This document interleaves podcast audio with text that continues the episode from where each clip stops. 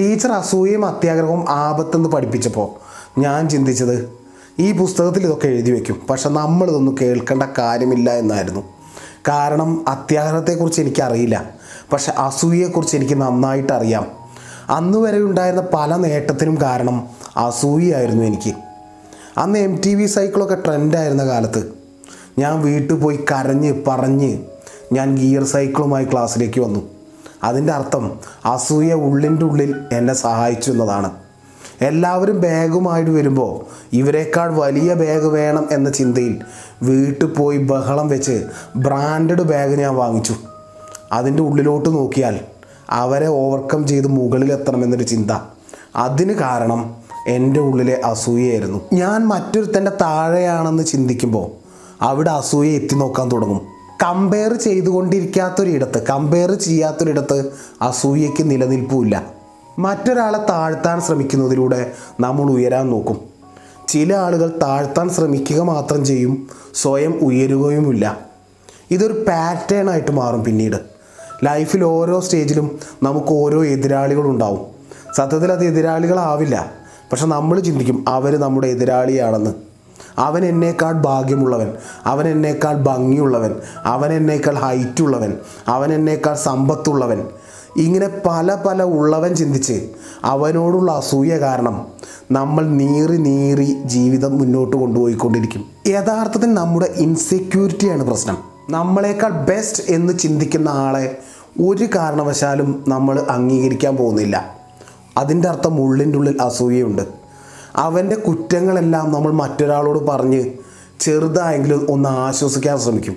അത് അറിഞ്ഞോ അറിയാതെയോ. ഇതുപോലെ തന്നെ എന്തുണ്ടായിട്ടെന്താ എന്ന ചില വാചകങ്ങളും അതും ഒരാശ്വസിക്കാൻ ശ്രമിക്കലാണ്. നമുക്ക് അപ്പുറത്ത് വലിയ സാധ്യതകളുണ്ടാവും അത് നമ്മൾ കാണുന്നില്ല.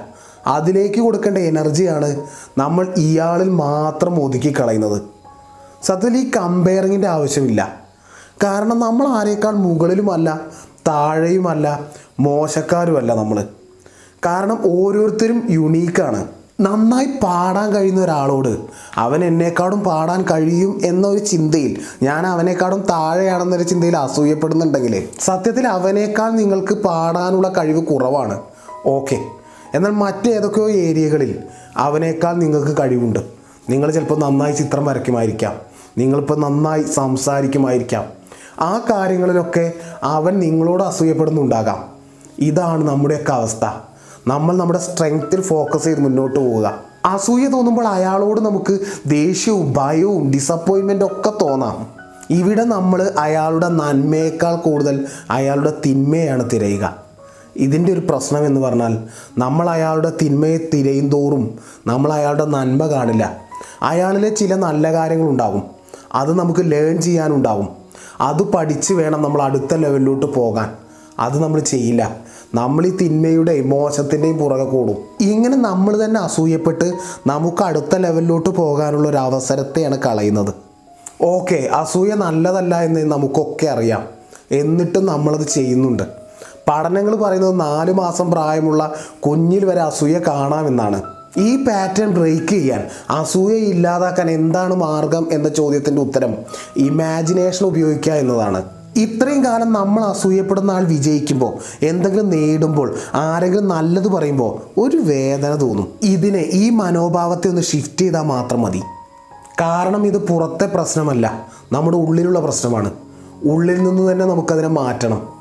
അസൂയ വരുമ്പോൾ സത്യത്തിൽ ആളുകൾ മാറുന്നുണ്ട് സാഹചര്യങ്ങൾ മാറുന്നുണ്ട്. പക്ഷേ ഈ പാറ്റേൺ മാത്രം തുടർന്നു പോയിക്കൊണ്ടേയിരിക്കും. ഇതെങ്ങനെയാണ് ഷിഫ്റ്റ് ചെയ്യുന്നതെന്ന് പറഞ്ഞാൽ നമ്മൾ അസൂയപ്പെട്ടുകൊണ്ടിരിക്കുന്ന ഒരാളുണ്ടാവുമല്ലോ. അയാൾ വിജയിക്കുന്നതായിട്ട് അയാളെക്കുറിച്ച് നമ്മളും എല്ലാവരും നല്ലത് പറയുന്നതായിട്ട്. ഇപ്പോൾ ചിന്തിക്കുന്നതിന്റെ നേരെ ഓപ്പോസിറ്റ് വിഷ്വലൈസ് ചെയ്യുക ഇമാജിൻ ചെയ്യുക ആദ്യം ചെറിയ ഡിസ്കംഫോർട്ടൊക്കെ തോന്നാം പക്ഷേ അത് കുറഞ്ഞു കുറഞ്ഞു വരും.